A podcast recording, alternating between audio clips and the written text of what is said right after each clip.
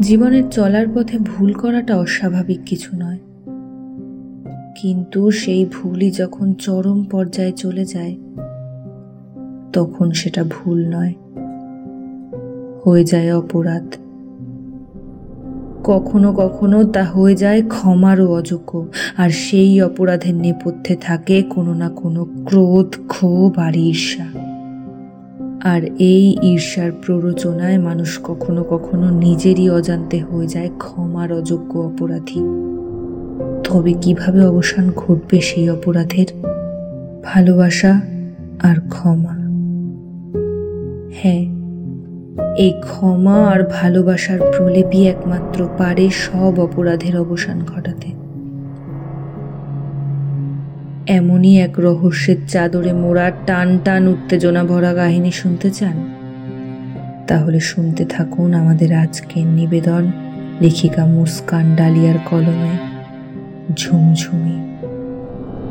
একটা সামান্য খেলনাকে ঘিরে ঘটতে থাকা ভৌতিক ঘটনার পেছনে কি রয়েছে? জানতে হলে হেডফোন কানে দিয়ে হারিয়ে যান আমাদের আজকের গল্পে। গল্প পাঠে পিনাকি গল্পের সূত্রধারের ভূমিকায় আমি শিউলি। অন্যান্য চরিত্রে রাজশ্রী, বুবাই, প্রাহি, শিউলি, সুমিত, তৃষা, অপরা, বিশ্বদীপ, পলাশ, অভিজিৎ, মৌমিতা, পরিবেশনায় এবং সম্পাদনায় রাখিব। পোস্টার ডিজাইনে কৃষ্ণেন্দু। শুরু হচ্ছে আমাদের আজকের গল্প ঝুমঝুমি। খোকা গেল মাছ ধরতে ক্ষীর নদীর কূলে। ছিপ নিয়ে গেল কোলা ব্যাঙে মাছ নিয়ে গেল চিলে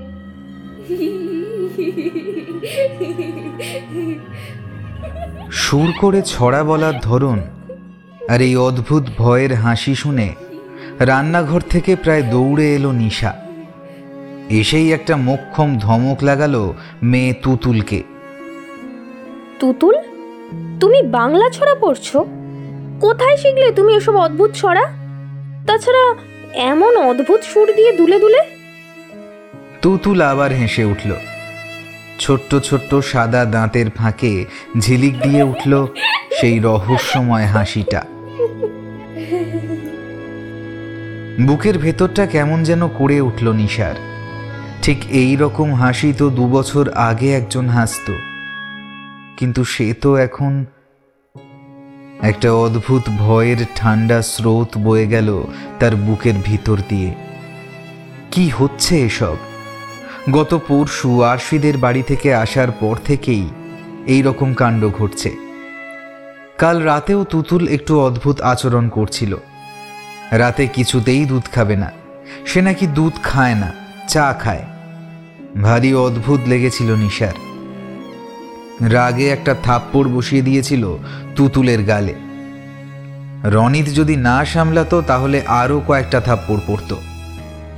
কাল তো মিটল, কিন্তু আজ আবার সকালবেলায় শুরু হয়েছে অন্য একটা জিনিস। কিছুটা নাকি সুরে দুলে দুলে বাংলা ছড়া পড়ে যাচ্ছে তুতুল। কিন্তু ও কোথায় শিখলো এসব? ও তো নাম করা ইংলিশ মিডিয়াম স্কুলে পড়ে। বাংলা তো শেখানো হয়নি। বাড়িতেও কেউ বাংলা ছড়া বলে না। তাহলে ও এসব শিখলো কোথা থেকে? দুশ্চিন্তাগ্রস্ত মুখে মেয়েকে এসব পড়তে বারণ করে আবার রান্নাঘরে চলে গেল নিশা। কাজের মাসি হাতে হাতে অনেকটাই কাজ এগিয়ে দিয়েছে। রান্নাটুকু বসালেই তার ছুটি। তারপর মেয়েকে নিয়ে স্কুলে যাবে সে। রনিত যাবে অফিসে। শাশুড়ি মারা গেছে প্রায় বছর তিনেক হয়ে গেল। মেয়ের বয়স এখন ছয় বছরে পড়েছে। এর মধ্যেই পড়াশোনায় ভীষণ ভালো নাম করেছে স্কুলে। কিন্তু ও আজ এরকম বলছে কেন? ভেবে পেল না নিশা। রনিত বেরিয়ে যাবার পর মেয়েকে স্কুলের জন্য তৈরি করতে লাগল। কিন্তু মেয়ে আজ একদম চুপচাপ। অন্য দিনের মতো বায়না ধরল না। চুপচাপ অনেকটা ভাত খেয়ে নিল। অবাক হলো নিশা। এতটা ভাত তো তুতুল খায় না। তাহলে? এমনিতে মর্নিং ক্লাস কিন্তু প্রচণ্ড শীতের জন্য এখন দশটা থেকে ক্লাস করানো হচ্ছে। স্কুলটা বলা যায় উচ্চবিত্তদের জন্যই। যাবার সময় আরও একটা অবাক কাণ্ড ঘটালো তুতুল। বলে উঠল, এই স্কুল আমি কখনো চোখেই দেখিনি। আজ দেখব। টাটা। টাটা কথাটা কেমন যেন ব্যঙ্গার্থ শোনালো নিশার কানে। কিন্তু নিজেই নিজেকে বোঝালো সে দূর এসব কি যে ভাবছি? তুতুল একটা ছ বছরের বাচ্চা মেয়ে। অতটুকু একটা বাচ্চাকে নিয়ে এত ভাবারও কিছু নেই। মেয়ে স্কুলের ভিতর চলে যাওয়ার পর বাড়ি ফিরে এলো নিশা। কাজকর্ম শেষ করে গা এলিয়ে দিল বিছানায়। রনিতে আসতে সেই সন্ধে হয়ে যাবে। মেয়েকে স্কুল থেকে নিয়ে আসার জন্য আবার একটা সময় বের হবে। আপাতত এই সময়টা নিশার নিজস্ব। কখনো পার্লারে কাটিয়ে আসে, কখনো মেয়ের বন্ধুর মায়েদের সঙ্গে আড্ডা দেয়, কখনো বা পছন্দের বইপত্র পড়ে বা গান শুনতে শুনতে ঘুমিয়ে যায়। আজও একটু চোখটা লেগে এসেছিল। এমন সময় আরশির মা মোনালিসার ফোন।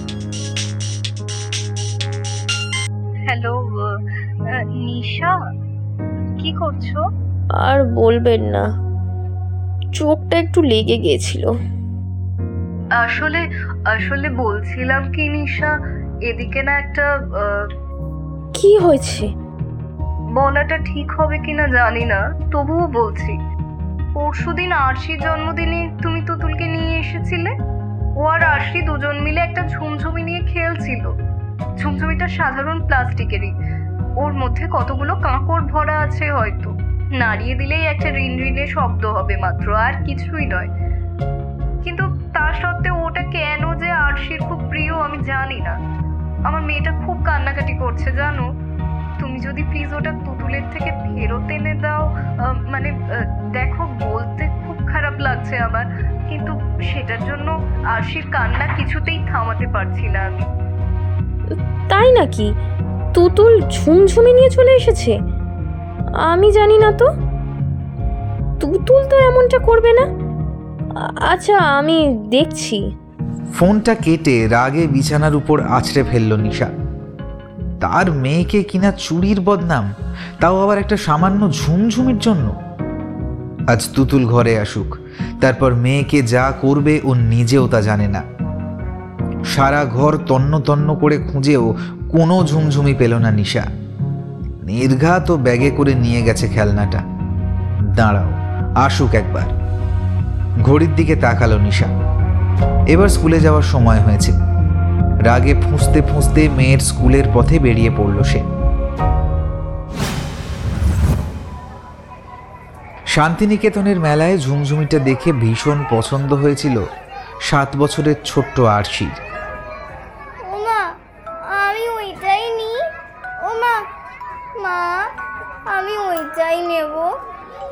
বলে কান্না শুরু করেছিল আরশি। মোনালিসা চেষ্টা করেছিল অনেক কিছু কিনে দেবার, কারণ ঝুমঝুমিটা তেমন কিছু নয়, খুবই সাধারণ মানের।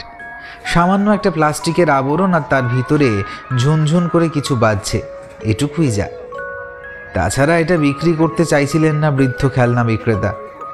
মেয়ের কান্নায় বাধ্য হয়ে মোনালিসা অনুরোধ করল ওটা বিক্রির জন্য, কিন্তু বৃদ্ধ কিছুতেই দিতে চাইলেন না। সজল চোখে তিনি বললেন এটা আমার নাতনি রুমুর ছিল। সে আজ নেই। তাই খুব যত্ন করে ওর প্রিয় খেলনাটা নিজের কাছে রেখে দিয়েছি, মা। এটা বিক্রির জন্য নয়। আপনি বরং মেয়ের জন্য ও অন্য কোনো খেলনা পছন্দ করে নিন। কিন্তু আরশির যে কিছুই পছন্দ হয় না। শেষমেশ ওর কান্নায় ঝুমঝুমিটা উপহার হিসেবেই দিয়েছিলেন বৃদ্ধ খেলনা বিক্রেতা। ঝুমঝুমিটা ঝুমঝুম করে বাজাতে বাজাতে মনের আনন্দে হোটেলে ফিরে এসেছিল সেই ছয় বছরের আরশি। বীরভূমের বোলপুর শান্তিনিকেতনের মেলায় মোনালিসা আর শুভদীপ গিয়েছিল একমাত্র মেয়ে আরশিকে নিয়ে। আরশি খুবই শান্ত, আর পাঁচটা বাচ্চার মতো নয়। বরং সে ছবি আঁকতে ভালোবাসে আকাশ দেখতে ভালোবাসে। শুধু খাওয়ার সময়টা ছাড়া আর কোনো জেদ নেই তার। ঝুমঝুমিটা হাতে পেয়ে আরশি ভীষণ খুশি। বৃদ্ধ খেলনা বিক্রেতাকে ধন্যবাদ জানিয়ে সে বলল দাদু ভাই ও দাদু ভাই তুমি কিন্তু আমাদের বাড়ি যাবে। আমরা কলকাতায় থাকি। কলকাতা শুনেই কেমন যেন কষ্টের প্রলেপ ছেয়ে গেল বৃদ্ধের মুখে। কিন্তু কিছুই বললেন না। আরশির মিষ্টি দাদু ডাক শুনে খুশি হয়ে বললেন, দিদি ভাই, আমি তো কলকাতায় যেতে পারি না। অত বড় শহর। তুমি বরং আমার বাড়ি এসো। আমার বাড়ি ও ওই যে ওইখানটায়। এখান থেকে বেশি দূরে নয়। ওই যে দূরে লাল বাড়িটা দেখছ তুমি? ওখানে একটা ছোট্ট পাড়া আছে। সেই পাড়াতেই আমি থাকি। কিন্তু তুমি তো আজকেই কলকাতা ফিরে যাবে বলছো। তুমি যদি আর কখনো আসো, আমার বাড়িতে যেও কেমন? তোমাকে আমি অনেক খেলনা দেব। একগাল হাসি দিয়ে মহানন্দে ঝুমঝুমি নিয়ে বাড়ি ফিরে চলে এসেছিল আরশি। আসার পরই ঘটতে লাগল কিছু অবাক করা ঘটনা। খাবার সময় আরশি এখন একা একাই খেয়ে নিতে পারে। মেয়ের বদল দেখে একটু অবাকই হয়েছিল মোনালিসা। শুধু তাই নয়, আজকাল সে নিজে নিজেই গুছিয়ে রাখছে নিজের বই খাতা জামা কাপড় সব কিছু সব থেকে অবাক কাণ্ড হলো সেদিন, যেদিন রান্না করতে করতে একটা ফোন ধরতে গিয়েছিল মোনালিসা। চিকেন রান্না হয়ে গেছে, অথচ গ্যাসের নব অফ করতে ভুলে গিয়েছিল। গুটি গুটি পায় ছয় বছরের আরশি এসে কেমন গ্যাসের নব ঘুরিয়ে বন্ধ করে দিল? তা দেখে ভারী আশ্চর্য হলো মোনালিসা। হঠাৎ মেয়ের এমন পরিবর্তন কেন? কারণ কি? এখন আর আরশির দিকে তেমন নজর দিতে হচ্ছে না মোনালিসাকে। কেমন নিজে নিজেই নিজের সব কিছু করে নেয়। রাতে ঘুমানোর সময় ঝুমঝুমিটা হাতে নিয়ে ঘুমিয়ে পড়ে। শুভকে কিছু বলে লাভ নেই। ও হেসে উড়িয়ে দেয়। বলে মেয়েরা জন্মগতই কাজের হয়। তাছাড়া আমার মেয়ে কিনা? বুদ্ধিমতী বিচক্ষণ আর পরিশ্রমী বুঝলে? শুভ হেসে উড়িয়ে দিলেও মোনালিসার মায়ের মন কিন্তু সায় দিচ্ছে না। ধন্ধে পড়ে আছে সে। কেন যে এমন হলো হঠাৎ করে বুঝতে পারছে না মোনালিসা। তবে আরশির সাথে ভালো ছাড়া খারাপ তো কিছুই হচ্ছে না। এটা ভেবেই মনকে শান্ত করল সে। স্কুল থেকে ফেরার সময় হাজার খুঁজেও খেলনা ঝুমঝুমিটার কোনো হদিশ পাওয়া যায়নি। তুতুলকে জিজ্ঞেস করেও কোনো সদুত্তর পাওয়া গেল না। ভাবনায় পড়ল নিশা। তবে কি তুতুল অন্য কোথাও লুকিয়ে রেখেছে খেলনাটা? কিন্তু তা কি করে হয়? উঁচু জায়গায় তো ও নিজে রাখতে পারবে না।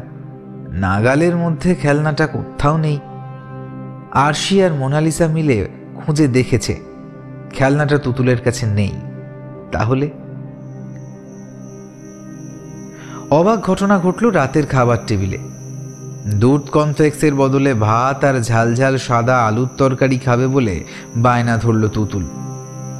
ভারী অবাক হয়ে যাচ্ছে নিশা। এসব কি হচ্ছে?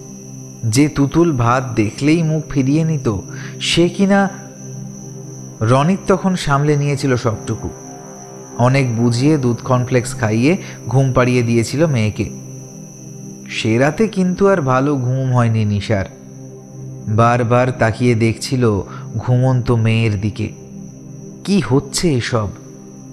রনি তোকে সান্ত্বনা দিয়ে বলেছিল, সব ঠিক হয়ে যাবে, একদম চিন্তা করো না। কিন্তু ঠিক হবার বদলে উল্টে আরও দুশ্চিন্তার সম্মুখীন হতে হচ্ছিল নিশাকে। আজকাল ওর বেস্ট ফ্রেন্ড আরশির সাথে খেলতেই চায় না তুতুল। সারাক্ষণ একা একা থাকে। ওদিকে আরশিও তার খেলনা খুঁজে না পেয়ে মন মরা হয়ে থাকে।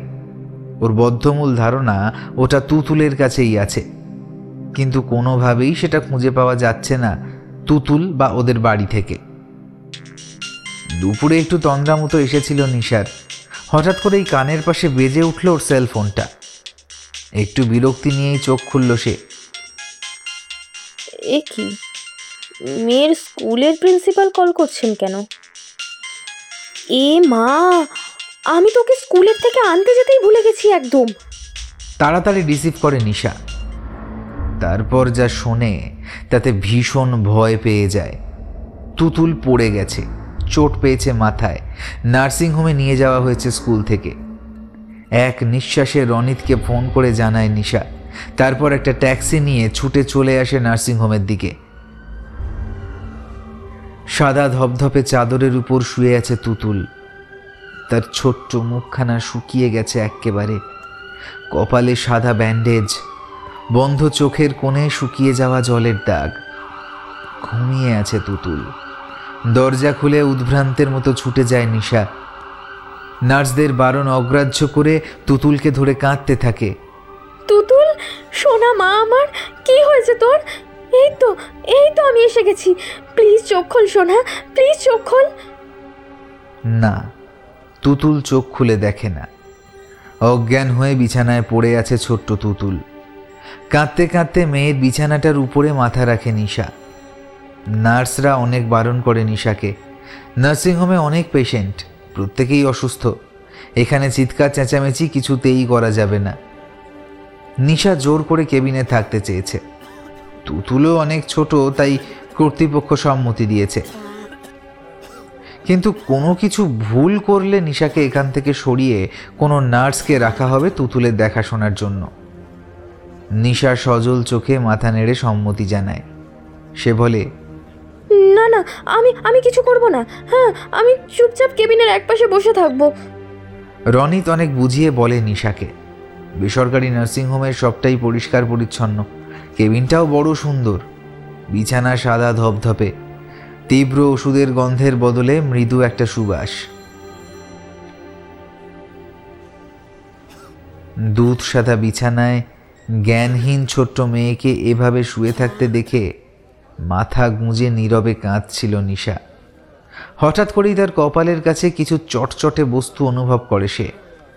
চোখ না খুলেই কপালে হাত দিয়ে দেখে কিছু আঠালো তরলের মতো। কি জিনিস দেখার জন্য মাথা তুলে তাকিয়েই ভীষণ চমকে ওঠে সে। সারা বিছানা ভর্তি লাল টকটকে কাঁচা রক্ত। রক্তে ভরে গেছে সারা বিছানা। এত রক্ত এত রক্ত কোথা থেকে এলো? তুতুলের মাথার দিকে তাকিয়ে দেখে ব্যান্ডেজ ভেদ করে সেখান থেকেই গড়িয়ে পড়ছে অবিরাম রক্ত। এবং সেটা এখন শুধু বিছানায় নেই, বরং সারা বিছানায় ভেসে গিয়ে বেডের নিচে পড়তে শুরু করেছে ফোঁটায় ফোঁটায়। মেয়ের এই অবস্থা দেখে ভয়ে দিশাহারা হয়ে চিৎকার করে ওঠে নিশা। ও চিৎকারে ছুটে আসে দুজন নার্স এবং ডক্টর। এসেই একজন নার্স প্রশ্ন করে, কি হয়েছে? এভাবে চিৎকার করছেন কেন? আপনাকে তো আগেই বলা হয়েছিল যে আপনি এখানে থাকতে পারবেন না। আপনি এক প্রকার জোর করেই আছেন এখানে। কিন্তু এভাবে পেশেন্টকে ডিস্টার্ব করলে আপনাকে এখান থেকে বার করতে বাধ্য হব। আমি দেখতে পাচ্ছি না আর এত রক্ত এত রক্ত আমি কেমন করে সহ্য করব বলতে পারেন? আমার মেয়ে যে পুরো রক্ত শূন্য হয়ে গেল ডক্টর কি বলছেনটা কি আপনি? কিছুই যে বুঝতে পারছি না। বুঝতে পারছেন না? হ্যাঁ দেখছেন না আমি কি বলছি? সেটাই তো জিজ্ঞেস করছি আপনি কোথায় রক্ত দেখেছেন? কিসের রক্ত? আপনারা কি চোখে দেখতে পাচ্ছেন না নাকি? সারা বিছানার রক্তে ভেসে যাচ্ছে। আমার আমার মেয়ের কপাল থেকে রক্ত গড়িয়ে পড়ে বেডের নিচে চলে এসেছে। আর আর আপনারা দেখেও জিজ্ঞাসা করছেন? নিচের দিক থেকে চোখ তুলে আবার বেডের দিকে তাকিয়ে এবার থমকে যায় নিশা। এ কি? এখানে যে কিছুই নেই। বিছানা সেই আগের মতোই সাদা ধপধপে। কপালে মাথায় সাদা ব্যান্ডেজে বাঁধা ঘুমন্ত ছোট্ট তুতুল ছাড়া সেখানে আর কেউ নেই। ডক্টর সহ নার্স দুজন বিরক্ত মুখে বেরিয়ে যাওয়ার আগে বলে, ম্যাডাম ম্যাডাম ম্যাডাম শুনুন দয়া করে, আর কোনো সিন ক্রিয়েট করবেন না আপনি এখানে। প্লিজ কারণ এটা একটা নার্সিং হোম এটা আপনার বাড়ি নয়। হতে পারে পেশেন্ট আপনার বাচ্চা, কিন্তু সে রয়েছে এই নার্সিং হোমের তত্ত্বাবধানে। তাই ওর ওপর আমাদের লক্ষ্য রাখা জরুরি। নেক্সট টাইম কিছু গন্ডগোল হলে আপনাকে এখান থেকে চলে যেতে বাধ্য হতে হবে কিন্তু। কিছু না বলে চুপচাপ বসে পড়ে নিশা। বদমেজাজি বদনাম তার ছোট থেকেই। সামান্য সামান্য কারণে রেগে যাওয়া তার অভ্যাস। বিয়ের আগে বাপের বাড়িতে তুল কালাম হতো, কিন্তু এখন শ্বশুর বাড়িতে এসে নিজেকে কিছুটা সামলে নিলেও হঠাৎ করে রেগে যাওয়ার অভ্যেসটা ছাড়তে পারেনি। রনিত তাকে যতটা সম্ভব সমীহ করে চলে। আসলে সে অশান্তি চায় না। এভাবেই কেটে যাচ্ছে দিন। এতদিন সব ঠিকই ছিল, কিন্তু আজ নিশা বুঝতে পারছে না কি হচ্ছে তার সাথে। ভাবতে ভাবতে দোতলার জানলা দিয়ে বাইরে তাকিয়েছিল সে। দেখতে পাচ্ছিল আস্তে আস্তে সন্ধে নেমে আসছে চারদিকে। চারিদিকে জ্বলে উঠছে নিয়নের আলো। কেবিনের পর্দাগুলো টেনে দিল নিশা। ঠান্ডা লাগছে যেন। সময়টা নভেম্বরের মাঝামাঝি। ফোঁটা ফোঁটা বৃষ্টি পড়ছে সকাল থেকে। সারা দিন ধরে আকাশ একেবারে মেঘলা। সন্ধ্যের পর ঠান্ডাটা যেন বেশ লাগছে। গায়ের আঁচলটা টেনে নিল সে। আস্তে করে হাত রাখল ঘুমন্ত তুতুলের মাথায়। মেয়েটা তার ভারী সুন্দর। কাটা কাটা চোখ, নাক, পাতলা গোলাপি ঠোঁট, এক মাথা হালকা কোঁকড়ানো চুল। বড় মিষ্টি করে কথা বলতে পারে তুতুল। শান্তশিষ্ট একদম রনিতের মতো। নিশার একেবারেই বিপরীত। ঠাকুমার চোখের মনি ছিল তুতুল। যতদিন ঠাকুমা ছিল, ততদিন তার আদর যত্ন খুব বেশি হয়েছিল। ঠাকুমা ছাড়া কিছুই চিনত না তখন। শাশুড়ির উপর মেয়ের ভার দিয়ে বেশ নিশ্চিন্ত থাকতে পারত নিশা। এখনও নিশার তুলনায় রনিতের উপরেই বেশি নির্ভরশীল মেয়েটা।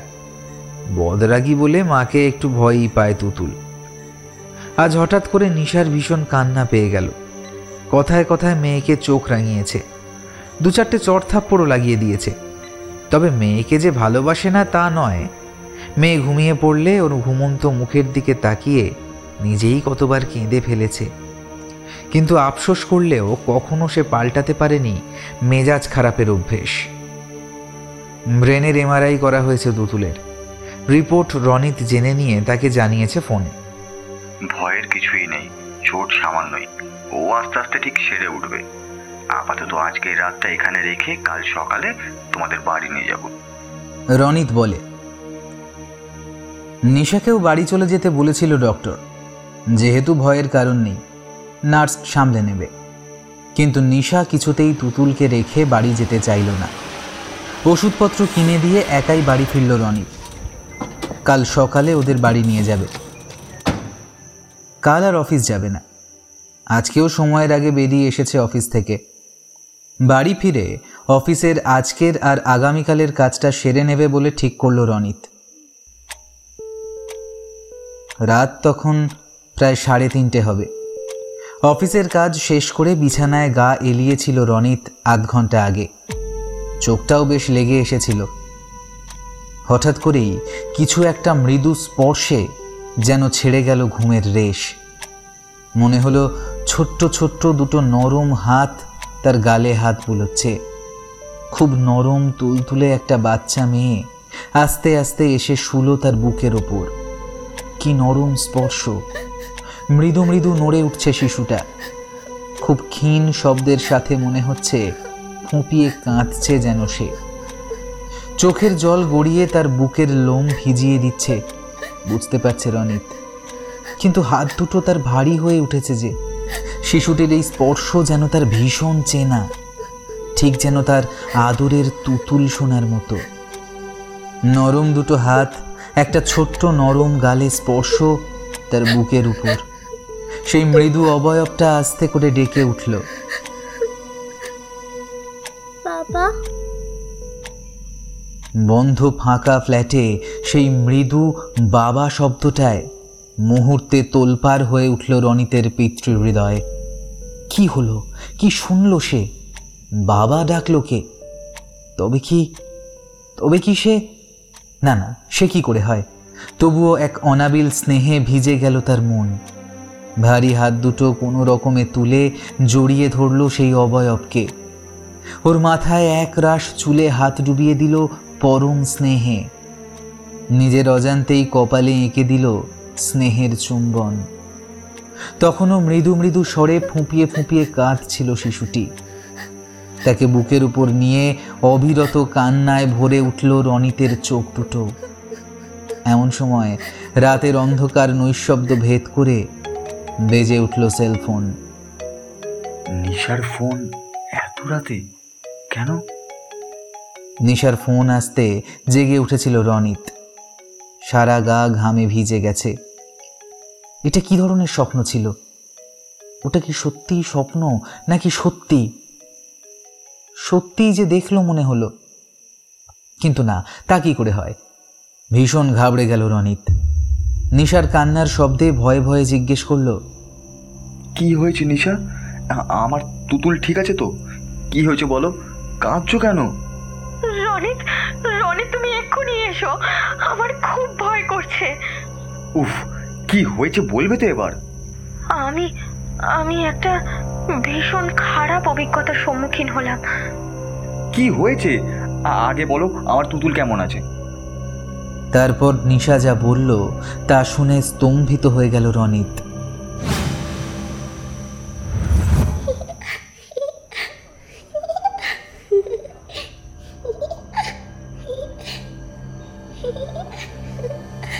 কি হয়েছে, সোনা? হ্যাঁ? কষ্ট হচ্ছে? কষ্ট হচ্ছে? তাহলে বলো, ডাক্তার আঙ্কেলকে ডাকবো। নিশা বুঝতে পেরেছিল মেয়ের জ্ঞান এসেছে। ঠিক তখনই শুনতে পেয়েছিল অদ্ভুত রহস্যময় বাচ্চা মেয়ের হাসি। যে হাসি শুনলে বুকের ভিতরটা হিম হয়ে যায় নিশার। সব হয়ে তাকিয়ে থাকে মেয়ের দিকে। মেয়ে তখন বিছানার উপর উঠে বসেছে এক ঝটকায়। ঝাঁকড়া চুলগুলো ঢেকে দিয়েছে চোখ মুখের চারপাশ। অল্প অল্প দুলছে তুতুল। তারপর আবার সেই হাড় হিম করা রহস্যময় মিহি হাসি। তারপর দুলে দুলে সুর করে বলতে শুরু করেছে খোকা গেল মাছ ধরতে ক্ষীর নদীর কূলে। ছিপ নিয়ে গেল পোলাও গেল মাছ নিয়ে গেল চিলে চমকে ওঠে নিশা। কোনো রকমে বলে শুয়ে পড়ো সোনা তুমি অসুস্থ। একটু পরেই সকাল হবে। বাবা গাড়ি নিয়ে আসবে আমরা বাড়ি ফিরে যাব। তখন আবার সেই মিহি হাসিটা হাসতে লাগল তুতুল। তারপর আবার সেই অদ্ভুত গলায় দুলে দুলে সুর করে বলতে লাগল খোকন খোকন করে মাই খোকন গেছে কাজের নাই সাতটা খাকে তার বাই। খোকন রে তুই ঘরে আয়। আর পারল না নিশা। অধৈর্য হয়ে বলে উঠল চুপ কর তুতুল চুপ কর তুই। আমার আর সহ্য হচ্ছে না। এসব কেন বলছিস তুই? তোর কি মাথা খারাপ হয়েছে? কেন করছিস এসব? আর নয় এবার চুপ করে ঘুমিয়ে পড় আমার কোলে। তোকে ঘুম পাড়াবো। আয় আয় আমার কোলে আয়। তুই দয়া করে এসব ছড়া বলা বন্ধ কর মা। তুতুল তখনও দুলে যাচ্ছে সমানে। ঝাঁকড়া চুলগুলো মুখের সামনে পড়ে ঢাকা পড়ে আছে পুরো মুখ। কোনো উত্তর না দিয়ে সে আবার শুরু করে ছড়া বলা। দুলতে দুলতে বলতেই থাকে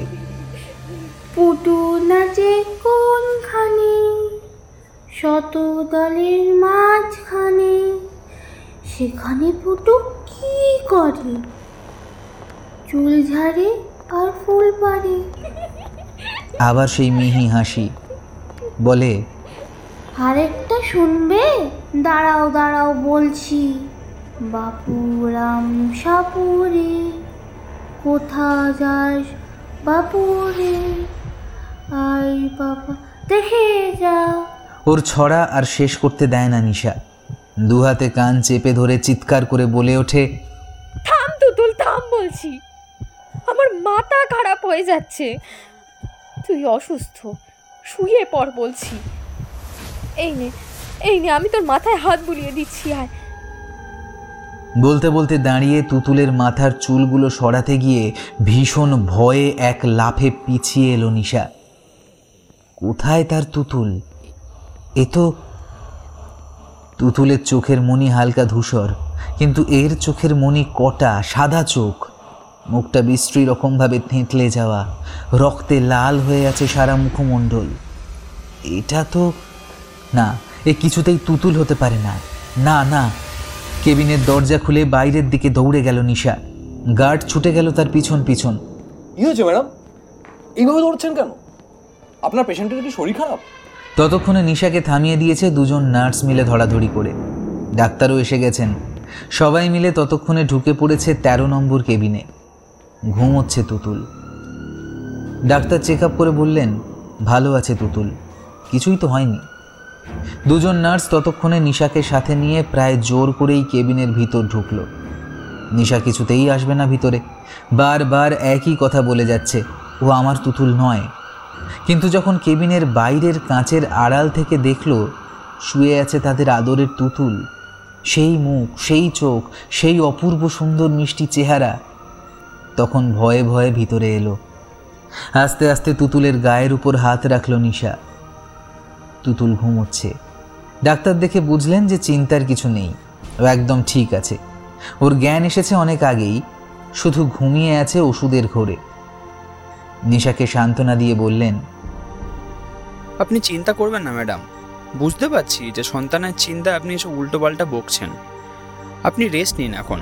চাইলে আপনি ওয়েটিং রুমে গিয়েও শুয়ে পড়তে পারেন। না না না আমি আমি এখানেই থাকব। কোনো রকম অসুবিধা করব না সে নিয়ে আমি কথা দিচ্ছি। কেবিন ছেড়ে সবাই চলে গেলে ভীষণ অবাক হয়ে মেয়ের দিকে তাকিয়ে রইল নিশা।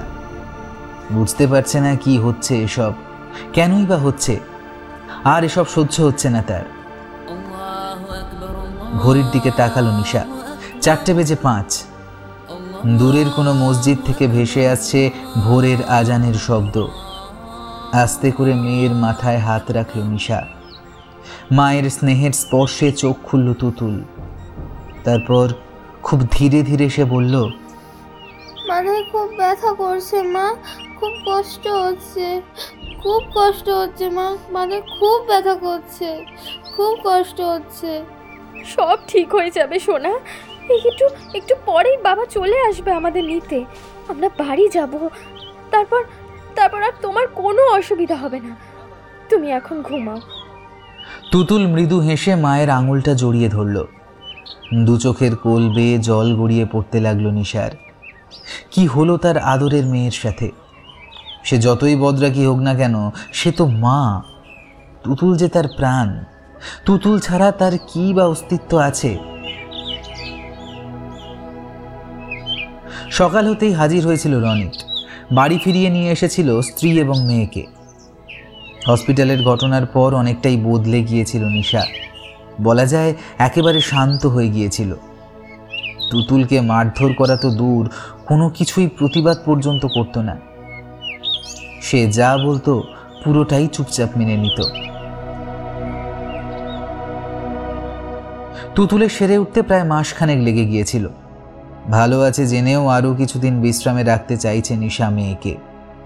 এমন কিছু বড় হয়ে যায়নি তুতুল। তাই এক বছর যদি পড়াশোনায় ক্ষতি হয়, তাতেই বা কি অসুবিধে আছে? তুতুল সুস্থ থাকুক। এখন যেন এটাই তার কাছে অনেক। জীবনে অনেক ভুল করেছে সে। আর কোনো ভুল করতে চায় না। ভীষণ কষ্ট হয় তার পুরনো কথাগুলো মনে করতে গেলে। ভাবে, কেন সে এরকম ছিল? এভাবেই বেশ কেটে যাচ্ছিল। এখন অনেকটাই সুস্থ হয়েছে তুতুল। কোথাও কোনো অসুবিধে নেই। মাঝে মধ্যেই চলে আসে আশি আর মোনালিসা। অনেকটা সময় কাটিয়ে যায় ওদের সাথে। খেলা করে তুতুল আর আশি কোনো অসুবিধেই দেখা যায়নি আর। মোনালিসা বলল, নিশা, বলছি কি, তুতুল তো এখন সুস্থই হয়ে গেছে প্রায়। এবার তো ওকে স্কুলে পাঠাতে কোনো অসুবিধেই হবে না তোমার। তুমি দু একদিন ওকে পাঠিয়ে দেখতে পারো কিন্তু। যদি সমস্যা না হয়, তাহলে এই বছরটা নষ্ট হবে না, আর কিছু না। ফার্স্ট টার্ম পরীক্ষাটা না দিতে পারলেও বাকিগুলোতে ও নিঃসন্দেহে পাশ করে যাবে। তুতুলের ব্রেন তো খুব ভালো অ্যাকচুয়ালি ভীষণ সুন্দর পড়াশোনা করতে পারে ও। তাই স্কুলের মিসও বলে দিয়েছেন ফার্স্ট টার্ম পরীক্ষাটা বাদ দিলেও সেকেন্ড থার্ড যেন দেওয়ার ব্যবস্থা করা হয়। তারা খুব ভালোভাবে খেয়াল রাখবে তুতুলের। তুমি সেদিক দিয়ে কোনো চিন্তা করো না। বুঝেছ, নিশা? একটা কথা মাথায় কয়েকদিন ধরেই ঘুরছিল নিশার। সেদিন তুতুল পড়ে গেল কীভাবে? মিস তো বলেছিলেন একা একা বারান্দায় বেরিয়েছিল তুতুল। আশেপাশে কেউ ছিল না তখন। স্কুল ছুটির পর তুতুল একা বসেছিল ক্লাসরুমে। ওকে ওভাবে বসে থাকতে দেখে রিমলি মিস হাত ধরে বাইরে নিয়ে আসেন তুতুলকে। জিজ্ঞেস করেন বলছি যে তোমার মা কি আজ দেরি করে আসবেন? তাহলে বলো আমি তোমার সঙ্গে থাকব। যতক্ষণ না তুমি তোমার মায়ের সঙ্গে যাবে ততক্ষণ আমি তোমার সঙ্গেই থাকব কেমন? এই ফাঁকা স্কুলে বা রাস্তায় তোমাকে একা রেখে যাওয়া যাবে না। তুতুল বলে ওঠে না না মা এবার ঠিক চলে আসবে। আমি বরং রাস্তার সামনেই দাঁড়াই। রিমলি মিস প্রত্যুত্তরে বললেন তুমি এক কাজ করো তুমি এখানে দাঁড়াও। আমি স্টাফ রুম থেকে আমার ব্যাগটা নিয়ে আসি। মিস করিডোর ধরে স্টাফ রুমের দিকে এগিয়ে গেলে তুতুল আপন মনে হাঁটা দেয় বাইরের দিকে। বলা বাহুল্য স্কুল ছুটি হয়ে গেছিল অনেকক্ষণ, তাই স্কুল ফাঁকা। দারোয়ান, তিনজন মিস হেডম্যাম আর তুতুল ছাড়া আর কেউ ছিল না। রিমলি মিস ব্যাগ গুছিয়ে নিয়ে তাড়াতাড়ি করে আসছিলেন তুতুলের কাছে। হঠাৎ করে তিনি দূর থেকে দেখতে পেলেন আচমকা কীভাবে যেন পড়ে গেল তুতুল। ছুটে কাছে আসার আগেই দেখলেন তুতুল অজ্ঞান আশেপাশে তাকিয়ে দেখেছিলেন কেউ ছিল না সেখানে। কিন্তু তুতুল পড়ে গেল কীভাবে? সমান্তরাল নরম জায়গা। দৌড়ে না এলে হোঁচট খেয়ে পড়ার তেমন কোনো উপায় নেই। দূর থেকে সবকিছু দেখে ছুটে এসে ওকে কোলে তুলে নিতে গিয়ে দেখলেন, কপাল দিয়ে গল গল করে রক্ত বেরোচ্ছে জ্ঞানহীন তুতুলের। নিচ থেকে ফোন করতেই হেডম্যাম ছুটে আসেন। সেই মুহূর্তে অ্যাম্বুলেন্স ডাকা হয় এবং তুতুলকে নিয়ে যাওয়া হয় সামনের এক নার্সিং হোমে। প্রায় অনেক কিছুই এই কদিন ধরে ভেবে চলেছিল নিশা। তুতুলকে ক্লাসে পৌঁছে দিয়ে হেডম্যামের রুমে যায় নিশা। তুতুলের শারীরিক অবস্থার কথা জিজ্ঞেস করলেন মিস। কিছুক্ষণ পর কিছুটা আমতা আমতা করে নিশা বলেই ফেলল ম্যাম একটা কথা বলার ছিল আপনাকে। হ্যাঁ বলুন। বলছি আমি যদি সেদিনকার সিসিটিভি রেকর্ডটা একটু দেখতে পেতাম। মানে? কি বলতে চাইছেন আপনি? আপনার কি মনে হয় ফাঁকা স্কুলে তুতুলকে কেউ ফেলে দিয়েছে? আমি কিচ্ছু জানি না ম্যাম। আমি শুধু দেখতে চাইছি কাউকে দোষারোপ করতে চাইছি না ম্যাম। প্লিজ ভুল বুঝবেন না। কেন জানি না আমার মনে হচ্ছে কিছু একটা কারণ আছে। আচ্ছা ঠিক আছে। বসুন আপনি। ম্যাম নিজেও নিশার সাথে সিসিটিভির ভিডিও দেখতে শুরু করলেন। সেদিন সত্যিই তুতুল একা একাই আসছিল। কিন্তু মনে হচ্ছিল তুতুল যেন কার সাথে কথা বলছিল। আশেপাশে তো কেউই ছিল না, কাউকেই দেখা যাচ্ছে না। অথচ মনে হচ্ছে তুতুল যেন কারও সাথে কথা বলতে বলতে হাঁটছে। কিন্তু কার সঙ্গে তারপরেই ঘটল ভয়ঙ্কর সেই ঘটনা। মনে হলো তুতুলকে যেন কেউ ঠেলে দিল পাশ থেকে। কিন্তু তুতুল পড়া মাত্রই সঙ্গে সঙ্গে তুতুলের মাথাটা যেন তুলে ধরেছিল কেউ। কিন্তু কে সে, তাকে দেখা যাচ্ছে না কেন? এতদিন এসব কথা মাথাতে আসেনি ম্যামের। কিন্তু আজ নিশার সঙ্গে ভিডিওটা দেখার পর তিনি নিজেও অবাক হয়ে গেলেন। ভয়ে, দুশ্চিন্তায় নিশার হাত পা যেন ঠান্ডা হয়ে গেল। মনে হলো কোনো অদৃশ্য কেউ তুতুলকে ফেলে দিয়েছিল শুধুমাত্র সামান্য আঘাত দেওয়ার জন্য। তাকে মেরে ফেলার উদ্দেশ্য ছিল না সেই অদৃশ্য কারোর। সামান্য চোট দিয়ে সে কি বোঝাতে চেয়েছিল? কিছুই বুঝতে পারল না নিশা। শুধু একটা অদ্ভুত ভয়ে, ভাবনায় বুকের ভিতর জট পাকিয়ে গেল তার।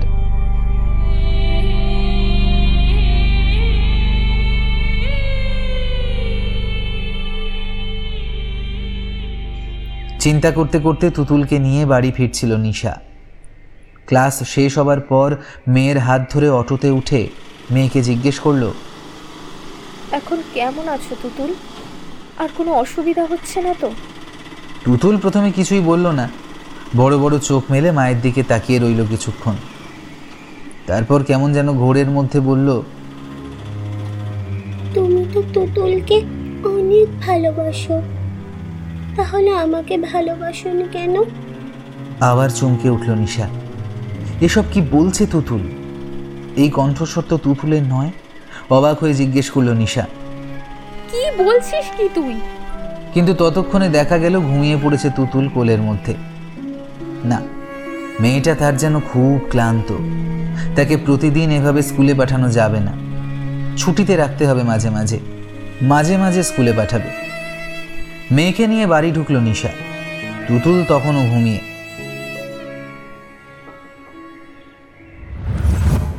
নিশা আরও অবাক হলো সেদিন দুপুর বেলাতেই ঘুমন্ত মেয়েকে পাশে নিয়ে ঘুমিয়ে পড়েছিল নিশা। বেশ কয়েকদিন হলো তুতুল প্রতিদিন দুপুরে এমনিতেই চুপচাপ ঘুমিয়ে পড়ে। সেদিনও তাই। হঠাৎ কি করে যেন ঘুম ভেঙে গেল নিশার। দেখল পাশে তুতুল নেই। কি ব্যাপার? তুতুল কোথায় গেল? চিন্তায় উঠে বসল নিশা। এদিক ওদিক তাকিয়ে তুতুলকে কোথাও দেখতে পেল না সে। নীরব দুপুর। পুরনো কলকাতার রাস্তাঘাট এই ভর দুপুরে পুরোপুরি নির্জন। একা একা কোথাও চলে যায়নি তো? ভাবতেই ভয়ের একটা ঠান্ডা স্রোত বয়ে গেল নিশার বুকের ভিতর। তাড়াতাড়ি দরজার দিকে ছুটে গেল নিশা। কিন্তু দরজা তো বন্ধ। তার মানে ও বাইরে বেরোয়নি। তবে গেল কোথায় মেয়েটা? হঠাৎ একটা শব্দের চকিত হলো তার শ্রবণ যন্ত্র। কান খাড়া করে চারিদিকে শুনতে লাগল নিশা। হঠাৎ করে মনে হলো একটা ঝুমঝুমির শব্দ হচ্ছে। তবে কি মোনালিসা সত্যিই বলেছিল? আর সে ঝুমঝুমিটা নিয়ে এসেছিল তুতুল। কিন্তু কোথায় লুকিয়ে রেখেছিল সে? খুঁজে পাওয়া যায়নি কেন এতদিন? আর এতদিন পর হঠাৎ ঝুমঝুমি নিয়েই বা কেন খেলছে তুতুল? ভাবতে ভাবতে ঝুমঝুমির মৃদু রিনরিনে শব্দ লক্ষ্য করে একটা একটা করে সিঁড়ি বেয়ে পা টিপে টিপে ছাদে উঠে এলো নিশা। এসে যা দেখল, তাতে তার ভয়ে বুকের ভিতর থেকে হৃৎপিণ্ডটা যেন বেরিয়ে আসতে চাইছিল। দেখল ঝুমঝুমিটা নিজে নিজেই বেজে যাচ্ছে, আর সেই সাথে খিলখিল করে হাসছে, আর ঝুমঝুমির তালে তালে নাচছে তুতুল। ভারী অবাক হয়ে গেল নিশা। একটা নিষ্প্রাণ খেলনা শূন্যে কীভাবে আপনা থেকে বেজে চলেছে? কি করে সম্ভব? তুতুল এখানে কি করছিস তুই? এই ফাঁকা নোংরা চিলে কোঠার ঘরে তোকে একা কে আসতে বলেছে? সঙ্গে সঙ্গেই শূন্য থেকে ঝুমঝুমিটা পড়ে গেল মাটিতে। স্তব্ধ হয়ে গেল সেই মৃদু ঋণ ঋণে বাজনাটা। তুতুল এবার যেন একটু ভয় পেয়ে গিয়ে আমতা আমতা করে বলল তুমি তুমি এলে কেন? আমরা তো খেলছিলাম। আমরা মানে? এখানে তুই তো একাই আছিস। আর কে আছে তোর সাথে? এসব না বকে চল নিচে চল। না মা ও আছে তো। আমি ওর সাথে খেলব এখন।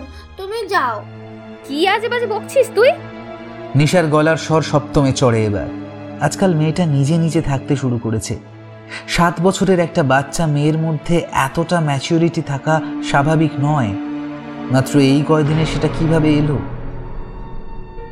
নিশা জোর করে মেয়ের হাতটা ধরে টানতে টানতে নিচে নিয়ে এলো। তুতুল ততটাই চিৎকার করে বলতে লাগল আমাকে ছেড়ে দাও না। আমার তো এখন স্কুল বন্ধ। এই দুপুরে ঘুম আসছে না। আমি খেলব কার সঙ্গে? আমাকে ছেড়ে দাও। আমি আবার ওর সাথে খেলব? ছেড়ে দাও না আমায়। আমি আবার ওর সঙ্গে খেলব? প্লিজ ও মা শোনো না। কে ও? হ্যাঁ? আর কার কথা বলছিস? শোন আর একটা মিথ্যে কথা বললে না, থাপ্পড় মেরে গাল লাল করে দেবো বলে দিলাম। চেনা ঝুমঝুমিটা দেখে অজানা আশঙ্কায় ধৈর্য হারিয়ে ফেলে নিশা। মায়ের বকা খেয়ে তুতুল কাঁদতে থাকে। কিছুতেই নিচে নামতে চায় না। প্রায় জোর করে ছাদের প্রান্ত থেকে ওকে টেনে নিয়ে এসে ঘরে শুইয়ে দেয় নিশা। বুকের ভেতর একটা দুই বছরের পুরনো স্মৃতি নাড়া দিয়ে যায়।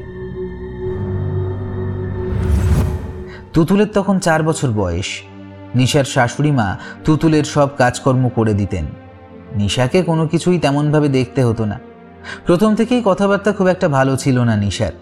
সবসময় মেজাজ চড়ে থাকতো যেন। বাবা মায়ের একমাত্র মেয়ে বলে ছোট থেকেই আদুরে আর অবাধ্য ছিল। শ্বশুর বাড়িতে সে কিছুটা স্তিমিত হলেও ঠিক তেমনভাবে কিন্তু রাগ কমেনি তার। নিশার শাশুড়িমা পুরোটাই নিজের হাতে সামলাতেন। মেয়ের মতোই ভালোবাসতেন নিশাকে। খুব বিরক্ত না হলে তেমন কিছু বলতেন না। এদিকে নিশা কাজকর্ম তখন কিছুই প্রায় পারত না। শাশুড়িরও বয়স হচ্ছে, তিনি আর কতদিন সামলাবেন? এবার একটা রান্নার লোকের দরকার হলো। ঠিকে কাজের লোক আগে থেকেই ছিল, কিন্তু রান্না তো আর যার তার হাতে খাওয়া যায় না, তাই অনেক খুঁজে পাওয়া গেল একজন বয়স পঞ্চাশের মহিলাকে। সব শর্তই সে মেনে নিয়েছে। বাড়িতে থেকেই তিনবেলা রান্নার সমস্ত কাজকর্ম করবে। থাকা খাওয়া ছাড়া পরনের জামা কাপড় দিতে হবে। মাইনেপত্র সামান্য দিলে তাতেই চলে যাবে। শুধু তার একটাই শর্ত, তার একটা তিন বছরের নাতনি আছে, যার বাবা মা অ্যাক্সিডেন্টে মারা গেছে। নাতনির পড়াশোনার জন্য তাকে বাধ্য হয়ে রান্নার কাজ নিতে হচ্ছে। মহিলার স্বামী আছেন, কিন্তু তিনি অসুস্থ, তাই তিনি বিশেষ কিছু করতে পারেন না। মহিলার রান্নার হাত খুব ভালো। রনিতের যে আত্মীয়া মহিলাটিকে নিয়ে এসেছিলেন তিনি বিশদ প্রশংসা করেছিলেন। রান্নার কাজ করতে আসা মহিলার নাম ছিল অন্নপূর্ণা। অন্নপূর্ণা কাজে বহাল হবার পর অবাক হয়েছিলেন নিশার শাশুড়ি মা। মহিলা যেন সত্যিই অন্নপূর্ণা। প্রতিটা রান্নার পদ এত সুন্দর যে আঙুল চেটে খাওয়া যায়। বাস্তবিক নিশার শাশুড়িমা এবং রনিত ভীষণ ভালোবাসতেন অন্নপূর্ণাকে। অন্নপূর্ণার নাতনির নাম ছিল রুমকি। রুমকি ছিল ফুটফুটে সুন্দর বেশ বুদ্ধিমতী। যা শুনতো, যা দেখতো, চট করে শিখে ফেলতো। দিদিমার সাথে সবসময় রান্নাঘরে ঘুরঘুর করতো সে। গ্যাস জ্বালাতে শিখে গিয়েছিল। এমনকি ওই ছোট্ট তিন বছরের বাচ্চাটি হাতে হাতে দিদিমাকে রান্নার কত কিছুই এগিয়ে দিত। যতদিন নিশার শাশুড়িমা বেঁচে ছিলেন ততদিন তিনি রুমকিকে খুব ভালোবাসতেন। কিন্তু নিশা একেবারেই দেখতে পারত না রুমকিকে। সব সময় লক্ষ্য করত রনিত নিজের মেয়ে তুতুলের সঙ্গে রুমকিকেও সমান ভালোবাসত। এটা সহ্য হতো না নিশার। রনিত যখনই বাড়ি ফিরত, দুজনের জন্য কিছু না কিছু নিয়ে ফিরত। এমনকি তুতুলের জন্য নতুন কোনো ড্রেস কিনলে রুমকির জন্যও একটা নিয়ে আসতো। এই ব্যাপারটা কিছুতেই হজম হতো না নিশার। নিশার সাথে এই নিয়ে প্রায়ই তর্ক হতো রনিতের। রনিত শুধু একটা কথাই বলতো। দেখো নিশা মেয়েটার তো বাবা মা নেই। আমরা যদি একটু ভালোবাসা দিই, তাতে ক্ষতিটা কি? তাছাড়া মেয়েটা তো খুবই শান্ত, কিছুই অন্যায় করে না। তুতুলের পুরনো জামা কাপড় পরেই ওর কেটে যায়। এমনকি তুতুল যেসব খাবার খায় না, সেগুলোও খেয়েও নেয়। ওকে তো নতুন করে কিছুই দিতে হয় না। বাড়িতে একটা ছোট্ট বাচ্চার জন্য চকলেট আনলে আর একটা বাচ্চা তাকিয়ে থাকবে, সেটা কি ঠিক? রনিত বুঝিয়ে বললে, নিশা কিছু বলতো না ঠিকই, কিন্তু মনে মনে রেগে থাকতো রুমকির উপর। অনেক সময় নিজেরই মনে হতো এটা ঠিক নয়, কিন্তু তা সত্ত্বেও রুমকিকে যেন ঠিক পছন্দ হতো না। আসল কারণটা হলো রুমকির অসাধারণ বুদ্ধি। রুমকি তার দিদিমার কাছে রোজ সন্ধে বাংলা বই নিয়ে ছড়া পড়ত। বর্ণপরিচয় ধারাপাত আদর্শলিপি এছাড়া বাংলার বিভিন্ন ছড়া তার ভীষণ সুন্দর মুখস্থ ছিল। তার হাসিটা ছিল অদ্ভুত সুন্দর। সাথে সাথে যখন নিশা ওর মেয়ে তুতুলকে পড়াতো ইংলিশ রাইমসগুলো, সেগুলো শুনে শুনেই বেশ মুখস্থ করে ফেলেছিল রুমকি। এমনকি তার পড়াশোনার অনেক কিছুই শুনে শুনে মুখস্থ হয়ে গিয়েছিল রুমকির। রাগটা সেখানেই ছিল নিশার। যখনই কেউ বলতো যে মেয়েটা যদি একটু ভালো পড়াশোনা করতে পারত, তাহলে অনেক বড় হতে পারত, তখনই নিশার মুখটা গম্ভীর আর থমথমে হয়ে যেত। নিশার শাশুড়ি মা সবটাই বুঝতে পারতেন। নিশাকে বোঝাতেন, কিন্তু তাতেও কিছুই লাভ হতো না। তাই গোপনে তিনি ভেবেছিলেন টাকা পয়সা দিয়ে কোনো ভালো স্কুলে ভর্তি করিয়ে দেবেন রুমকিকে। নিশার কাছে প্রায়ই ধমক খেত রুমকি। ভয়ে সে নিশার ছায়াও মারাত না। কিন্তু রনি তেলে ওর চোখ মুখ খুশিতে ভরে উঠত। মনে হতো ওর বাবাই যেন এসেছে ওর কাছে।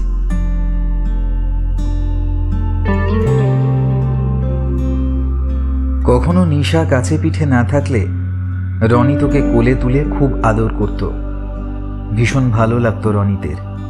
ছোট্ট মিষ্টি মেয়েটা ভীষণ নরম তুল তুলে হাত পা দিয়ে যখন রনিতের গলা জড়িয়ে ধরত, চোখ জলে ভরে আসতো রনিতের। মনে হতো ওর বাবা মা থাকলেও তো এমনই ভালোবাসা পেত রুমকি। মেয়ে তুতুলের মতোই নিজের সবটুকু স্নেহ উজাড় করে দিতে পারত রনিত। নিশা যদি একটু বুদ্ধি রাখত, তাহলে এই মেয়েটাকে তুতুলের মতোই মানুষ করতে পারত রনিত। কিন্তু নিশার হিংসাত্মক, অবুঝ মনোভাবের কাছে হেরে গেছে রনিত। হাজার বুঝিয়েও পারেনি। নিজের মেয়ের জায়গা নিশা কাউকে দিতে রাজি নয়। অদ্ভুত একটা হিংসাত্মক মনোভাব জমিয়ে নিয়েছিল নিশা তার মনের ভিতর। তবুও রনিত আর তার মা দুজন মিলে ঠিক করেছিল গোপনে একটা ভালো স্কুলে ভর্তি করে দেবে রুমকিকে। পড়াশোনার খরচ দেবে রনিত নিজেই, কারণ অন্নপূর্ণা তার রান্নার পারিশ্রমিক হিসাবে টাকা পয়সা নিতে চায় না। দুজনের থাকা খাওয়া এতেই নাকি তার সব মিটে যায়। এরপর আর কিছু দরকার হয় না। ওদিকে তার স্বামী গোপাল মাটির খেলনা তৈরি করে বিক্রি করেন। তাই সেখানে একটা পেট চলে যায় কোনো রকমে। রনিত বহুবার বলেছে রুমকির দাদুকেও তাদের বাড়িতে নিয়ে এসে রাখতে।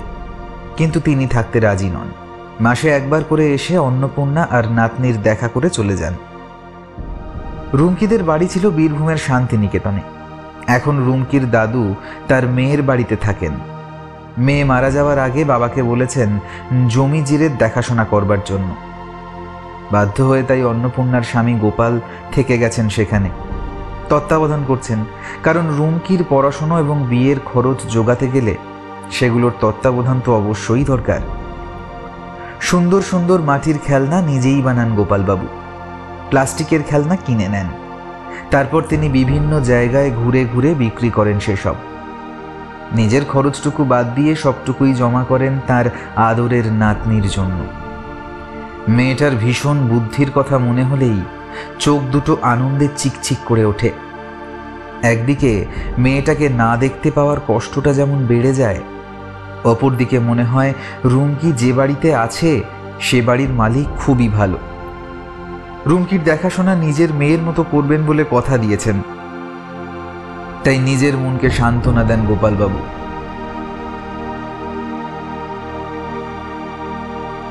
একদিন হঠাৎ করে নাতনির সাথে দেখা করতে এলেন গোপালবাবু। সাথে অনেকগুলো খেলনা। সবগুলো খেলনাই তুতুলের হাতে তুলে দিলেন দাদু।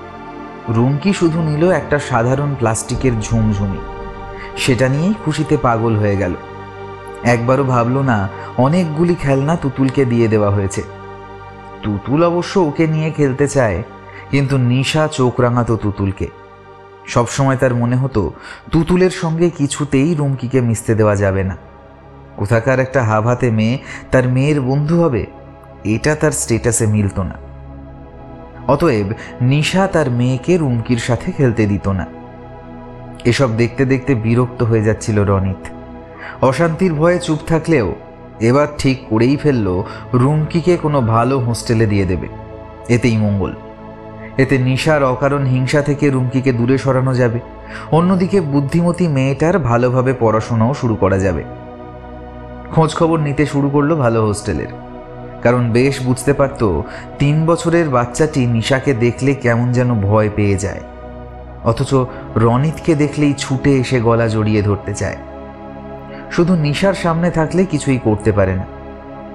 বেশ চলছিল এভাবেই। কিন্তু হঠাৎ করেই ঘটে গেল সেই বিপত্তিটা। যেটা ভাবলে আজও বুকের ভিতরটা হাহাকার করে কেঁদে ওঠে রনিতের।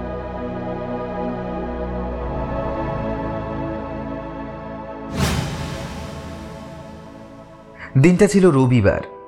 রুমকির পড়াশোনার জন্য রনিত ঠিক করে এসেছিল একটি ভালো আবাসিক স্কুল। খুবই ভালো হোস্টেল সেখানকার। সেখানে পড়াশোনার পাশাপাশি বিভিন্ন খেলাধুলো নাচ গান আঁকাও শেখানো হয়ে থাকে। মায়ের সঙ্গে আলোচনা করে সবকিছু ঠিক করেছিল রনিত। কথা ছিল কিছুদিনের মধ্যেই ওখানে শিফট করিয়ে দেওয়া হবে রুমকিকে। কিন্তু হঠাৎ করেই তার পরের দিন অন্নপূর্ণা দেবীর চলে এলো ভীষণ জ্বর। জ্বরের ঘুরে কাঁপতে লাগলেন তিনি। ছোট্ট মেয়েটা বারবার মাথায় জলপট্টি দিতে লাগল। ডাক্তার ডেকে নিয়ে আসলো রনিত। ওষুধ দিয়ে ডক্টর বললেন হুম ভীষণ রকম ঠান্ডা লেগে গেছে। বেশ কিছুদিন সময় লাগবে সারতে। সারাদিন রুমকি বসে থাকে দিদিমার পাশে। অবাক হন রনিতের মা। কি অদ্ভুত মায়াবী মেয়েটা। ছোট্ট চার বছরের মেয়ে, অথচ এত বুদ্ধি, এত স্নেহ মমতা কোথা থেকে পায় সে? বলা বাহুল্য তিনি ভীষণ ভালোবেসে ফেলেছেন এই মেয়েটাকে। নিশা তেমনভাবে নিজের মেয়েকে আজকাল শাশুড়ির কাছে আসতে দেয় না, কারণ রুমকি তার শাশুড়ির আশেপাশে বেশিই থাকে। জানি না কেন নিশা কি ভেবে কম্পিটিশন করে চলেছে ওই ছোট্ট মেয়েটার সাথে। রুমকি খুবই শান্ত। তার প্রখর বুদ্ধিমত্তায় তুতুলের আগে সে সব কিছু শিখে ফেলেছে। এটাই নিশার কাম্য নয়। সে চায় না কোনো সাধারণ হাবাতে মেয়ের কাছে তার মেয়েকে ছোট হতে হয়। সেজন্য সে দিন রাত মেয়েকে আলাদা করে পড়াতে বসায়। বিভিন্ন কিছু শেখাতে চেষ্টা করে। কিন্তু তুতুলের ছিল বাবার মতো স্নেহের মন। সে মায়ের মতো অত ঘোর প্যাঁচ বোঝে না। সে এখনও রুমকির সাথে খেলতে চায়, কথা বলতে চায়। কিন্তু নিশা ভীষণ বকে তাকে। তাই আজকাল মাকে ভীষণ ভয় পায় তুতুল।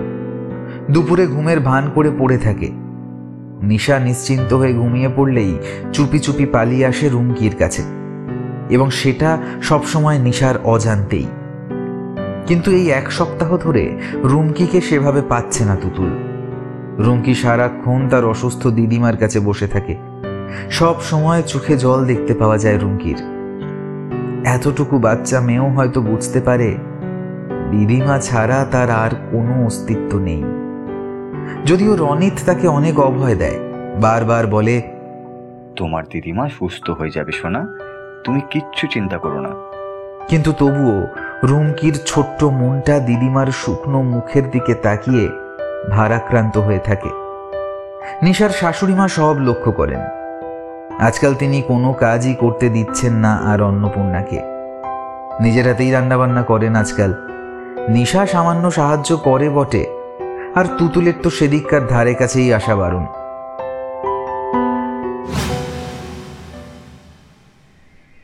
এভাবেই কেটে গেছে এক সপ্তাহ। একটু জ্বর কমেছে অন্নপূর্ণার, কিন্তু শরীরটা খুবই দুর্বল। জোর করে রনিতের মা কিছু খাবার খাইয়ে দিয়েছেন।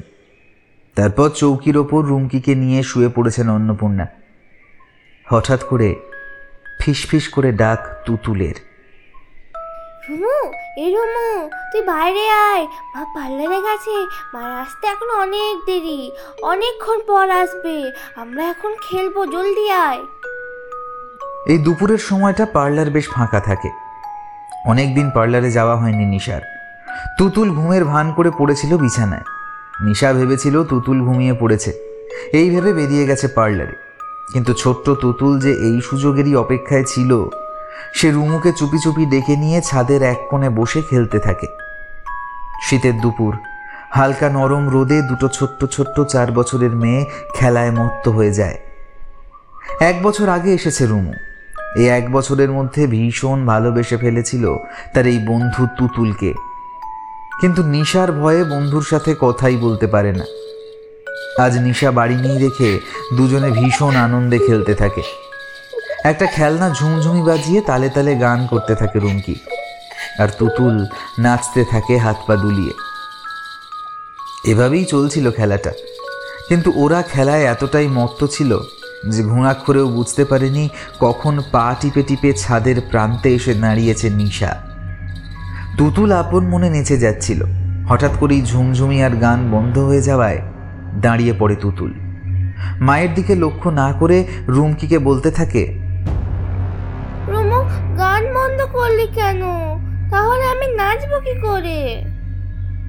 রুমকি ভয়ে ভয়ে ইশারা করে নিশার দিকে। মাকে দেখেই ভয়ে থমকে যায় তুতুল। সেও ভয়ে ভয়ে মায়ের দিকে তাকায়। রাগে নিশার চোখ দুটোতে যেন রক্ত জমে উঠেছে। তুতুলের একটা হাত ধরে টেনে একটা সপাটে চড় কষিয়ে দেয়। তারপর বলে তোকে বলেছি না কখন এর সঙ্গে খেলবি না? কোথাকার নোংরা হাবাতে মেয়ে এর সঙ্গে কিসের বন্ধুত্ব তোর এত? কেন? স্কুলের বন্ধু কোথায় গেল? তুই চাইলে আমি প্রতিদিন আরশিকে ডেকে আনব কিন্তু এর সঙ্গে খেলা বন্ধ কর। তুতুল কাঁদতে কাঁদতে বলে কিন্তু রুমু তো আমার বন্ধু ও তো আমার খুব ভালোবাসে খুব খুব ভালোবাসে রুমু আমায়। তাই নাকি? তাহলে তো ওরই একটা ব্যবস্থা করতে হয়। বলে আবার এক চড় মারার জন্য হাত তোলে নিশা। ছোট্ট তুতুল ভয়ে মায়ের পাশ কাটিয়ে দৌড়ে নেমে যায় সিঁড়ি বেয়ে ভয়ে ঘরে এসে শুয়ে পড়ে। জানলা দিয়ে দেখতে পায় একটা রিকশায় করে তার ঠাম্মি অন্নপূর্ণা দিদুনকে নিয়ে কোথাও যাচ্ছে। এদিকে ফাঁকা ছাদের উপর মুখোমুখি নিশা আর রুমকি। নিশা রক্তচক্ষু মেলে তাকায় রুমকির দিকে। কিন্তু কিছু বলার আগেই কেঁদে ফেলে রুমকি। ছাদের দরজার সামনে দাঁড়িয়েছিল নিশা। সেদিকে ভয়ে পাশ কাটিয়ে যেতে না পেরে ছুটে যায় অন্যদিকে। তারপর ভয়ে দিশেহারা হয়ে ছাদের রেলিং ধরে চাপ দেয়। সেদিকটা একটু ভাঙা ছিল। পা ফসকে সঙ্গে সঙ্গে নিচে পড়ে যায় রুমকি। তিনতলার ছাদের উপর থেকে একেবারে নিচের রাস্তায় কংক্রিটের মেঝেতে পড়ে মাথা ফেটে গল গল করে রক্ত বেরিয়ে আসে। ভীষণভাবে থেঁতলে যায় মুখের একটা পাশ। ছোট্ট নরম তুলতুলে মেয়েটা মুহূর্তে জ্ঞানহীন হয়ে পড়ে থাকে রাস্তার উপর। নির্জন দুপুর পেরিয়ে তখন শীতের বিকেল। লোক জমতে শুরু করেছে রাস্তায়।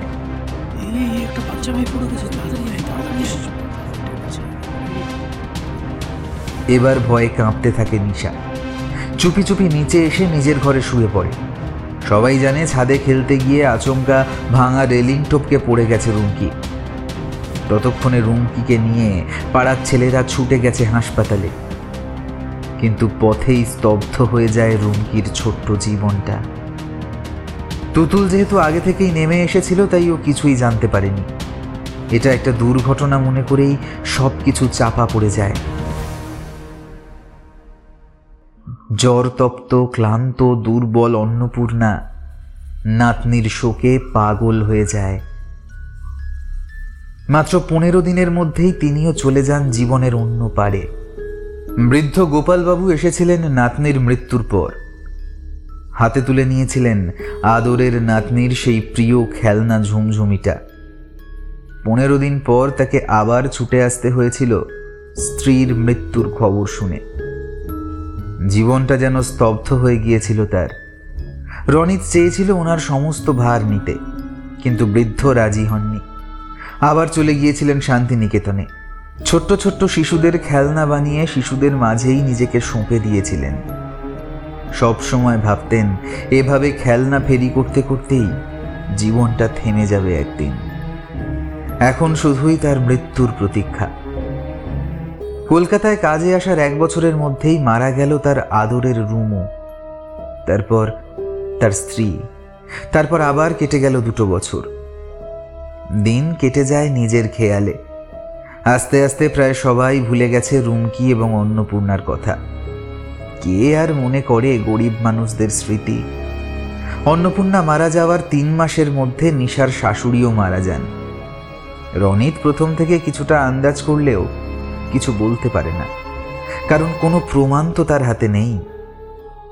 এখন যখন ঝুমঝুমি দেখে ভয় পাচ্ছিল নিশা, তখন রনিতের সন্দেহটা আবার বাড়তে শুরু করে। স্থির করে, এর সত্যতা বার করতেই হবে। কি হয়েছে নিশার? কেনই বা সামান্য ঝুমঝুমিটা দেখে এমন ভয় পাচ্ছে নিশা? কিন্তু কীভাবে? নিশার বদমেজাজের খবর জানতে তার আর বাকি নেই। জোর করে কিছু বলতে গেলেও অশান্তি শুরু হয়ে যায়। মেয়েটাও বড় হচ্ছে। ওর সামনে তো কিছু বলাই ঠিক নয়। কিন্তু কেন জানে না, তার বারবার মনে হয় রুমকির মৃত্যুর পিছনে কিছু রহস্য আছেই। আর তা ওকে জানতেই হবে। বেশ কিছুদিন শান্ত ছিল নিশা। এখন আবার সে অশান্ত হয়ে উঠেছে। কথায় কথায় বকছে মেয়েটাকে। বেশিরভাগ সময় কানে হাত চাপা দিয়ে থাকে। ও নাকি সবসময় ঝুমঝুমির শব্দ শুনতে পায়। কিন্তু কোথায় ঝুমঝুমি? তার যে ঝলকটুকুও দেখতে পায় না রনিত।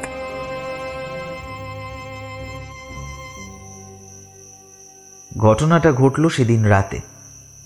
শীতের রাত, জ্যোৎস্নার আলোয় ভরে আছে প্রকৃতি। রনিতের শরীরটা ভালো ছিল না, তাই দশটা বাজতেই মেয়েকে বুকে জড়িয়ে শুয়েছিল বিছানায়। ঘুমিয়ে পড়েছিল। হঠাৎ করেই নিশার তীব্র চিৎকারে ঘুম ভেঙে ধড়মড় করে উঠে বসল সে। চিৎকার ভেসে আসছে ছাদের দিক থেকে। শব্দ লক্ষ্য করে ছুটে গেল রনিত। তারপর যা দেখল, তাতে ভয়ে হিম হয়ে গেল শরীর। তাদের একমাত্র মেয়ে ছাদের রেলিংয়ের উপর উঠে অবলীলায় হেঁটে চলেছে। একটা পা ভুল ফেললেই শটান নিচে পড়ে যাবে। আর তারপর আর ভাবতে পারে না রনিত। প্রচণ্ড শীতের জন্য রাস্তা একেবারে ফাঁকা। হু হু উত্তুরে হাওয়ার জন্য সমস্ত বাড়ির জানলা, দরজা বন্ধ। আর তুতুল, সামান্য একটা সাদা ফ্রক পরে কুয়াশায় ভেজা ছাদের পাঁচিল ধরে হাঁটছে। শুধু তাই নয়, হাতে তার সেই ঝুমঝুমিটা, যেটা খুব প্রিয় ছিল রুমুর। অন্যদিকে ভ্রুক্ষেপ নেই ওর। হেঁটে চলেছে ছাদের চারপাশ। রনিত চিৎকার করে ডাকলো মেয়েকে। না মেয়ের কানে কিচ্ছু গেল বলে মনে হলো না। ছুটে মেয়েকে নামাতে গেল রনিত। কিন্তু তখনই একটা আওয়াজ ভেসে এলো। আর এক পা আর এক পা এগিয়ে এলে নিচে ফেলে দেবো আমি তুতুলকে। ফেলে দেবো। এ কার গলা? এ তো তুতুলের গলা নয়। এ যে রুমকির লম্বা চুলগুলো মুখের পাশে ছড়িয়ে আছে। সেগুলো সরিয়ে উঁকি দিল সেই মুখ। কি বিভৎস। রক্তে ভেসে যাচ্ছে সারা মুখ। এক পাশে বিশ্রীভাবে থেঁতলে গেছে। সেই মুখ দিয়েই আজ বেরিয়ে আসছে ইংরেজি রাইমস।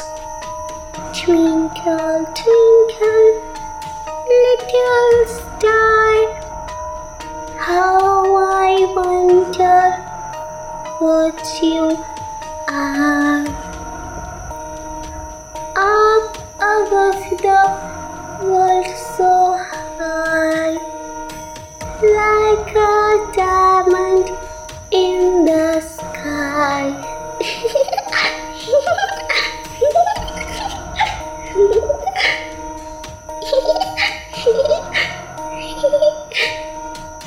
সাথে মিহি রিনরিনে হাসি, যা এই ভরা চাঁদের আলোতেও হাড় হিম করে দেয় এক নিমেষে।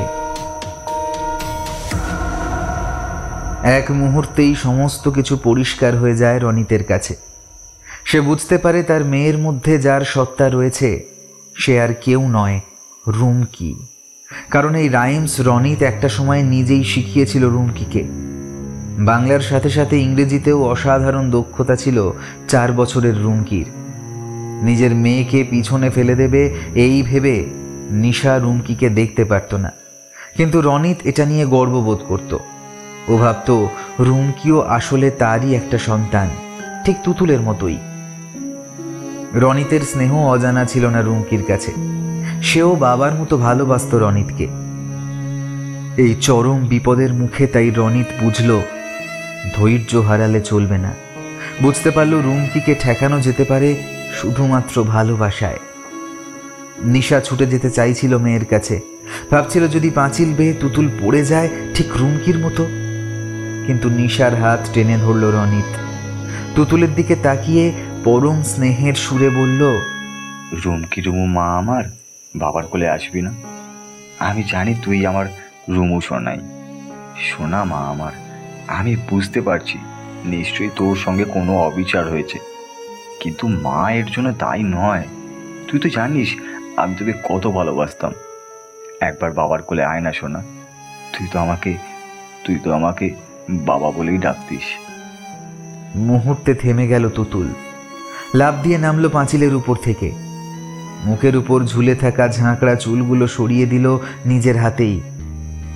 দেখা গেল সেখানে ফুটে উঠল রুমকির মিষ্টি মুখখানা। সেই বড় বড় চোখ, পাতলা গোলাপি ঠোঁট, সেই স্নিগ্ধ মুখের হাসি। পায়ে পায়ে এগিয়ে এলো তুতুল রনিতের কাছে। রনিত বুকে জড়িয়ে নিল এক টানে। তুতুলের শরীরে মিশে থাকা রুমকি তার হাতের পাতায় চোখ দুটো মুছে দিল রনিতের। তারপর তুতুলের ভেতর থেকে ভেসে এলো রুমকির গলার আওয়াজ। তুমি আর কেঁদো না বাবা। তুমি তো জানো আমি তোমাকে কত ভালোবাসি। তুই আমাকে ভালোবাসিস আমি জানি। কিন্তু তুই তো তুতুলকেও ভালোবাসিস। তাহলে তুই ওকে ছেড়ে দে মা। না কখনো না। এবার গম্ভীর হয় তুতুলের মধ্যে থাকা রুমকির কণ্ঠস্বর। না না না না আমি যে ওকে ছাড়তে পারব না। কারণ ও আমার একমাত্র বন্ধু। আমার যে কোনো খেলার সাথী নেই। আমি ওকে নিয়ে যাব আমার সঙ্গে করে। ঠিক আমার মতো করে ওকেও ফেলে দেবো ছাদ থেকে, নিচে। তারপর তারপর ওর সঙ্গে সারা জীবন থাকব। সারা জীবন আমরা একসাথে খেলব। কেউ কেউ আমাদের বাঁধা দিতে পারবে না। এমন করিস না মা আমার। তুই তো জানিস তুতুল আমার প্রাণ। তুই চাইলে আমাকে ফেলে দে নিচে কিন্তু আমার তুতুল যে অনেক ছোট ওকে তুই ছেড়ে দে মা। কাঁদতে কাঁদতে রনিত মেয়েকে জড়িয়ে ধরে বুকে। তুতুল তীব্র জোরে ছিটকে বেরিয়ে আসে রনিতের বুক থেকে। সে বলে কিন্তু কিন্তু আমার কি দোষ ছিল? আমাকে কেন এভাবে মরে যেতে হলো? কেন কেন নিশান্তি আমাকে ভালোবাসত না? আমি তো আমি তো কিছুই করতাম না ওর সাথে। আমি তো আমি তো কোনো ক্ষতি করিনি ওর। তাহলে তাহলে আমার সাথে কেন এমন হলো? কেন? রনিত বলল কি হয়েছিল তোর সাথে? আমাকে বলবি? আমি তো কিছুই জানি না। একটু থেমে বলতে লাগল রুমকি। সেদিন দুপুরবেলা আমাকে ডেকে এনেছিল তুতুল আমরা দুজনে মিলে খেলছিলাম। ওই দেখো, তুমি তো জানোই, এই ঝুমঝুমিটা আমার দাদুর দেওয়া। আমি ওটাকে খুব ভালোবাসতাম। আমি ওটা বাজে গান গাইছিলাম আর তুতুল নাচছিল। কিন্তু কখন যে নিশান্তি চুপি চুপি ওপরে উঠে এসেছিল, আমি জানি না, আমি জানি না। আমার সাথে আমার সাথে খেলার শাস্তি হিসাবে নিশান্তি তুতুলকে জল মারলো। তুতুল পাশ কাটিয়ে ছুটতে নিচে চলে গেল, কিন্তু আমি নিচে যেতে পারিনি। আমি থমকে দাঁড়িয়ে গেছিলাম। নিশানটি আমাকে মারতে আমার দিকে এগিয়ে আসে। আমি দৌড়ে ছাদের কোণে চলে যাই।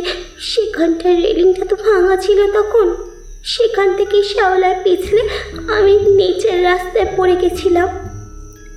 আর তো আর তো আমার কিচ্ছু মনে নেই।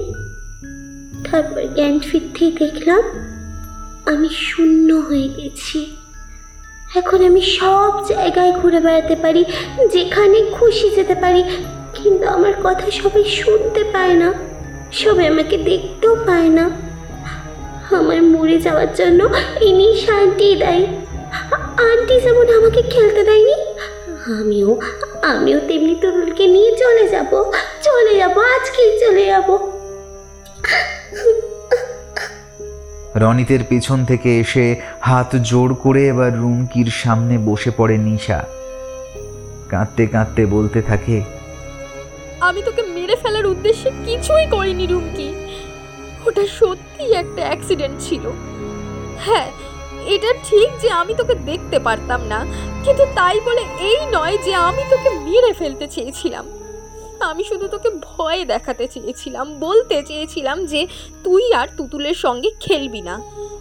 কিন্তু কিন্তু আমি নিজেও ভাবতে পারিনি যে তুই এভাবে মারা যাবি। বিশ্বাস কর বিশ্বাস কর আমার কথা। তুই সেদিন একবার মারা গিয়েছিস, কিন্তু আমি আমি প্রতি মুহূর্তে মরেছি। যতবার মনে হয়েছে আমার জন্য তুই মারা গেছিস, ততবার ততবার আমি নতুন করে মরেছি রে। আমাকে ক্ষমা করে দে, রুমকি, আমাকে ক্ষমা করে দে।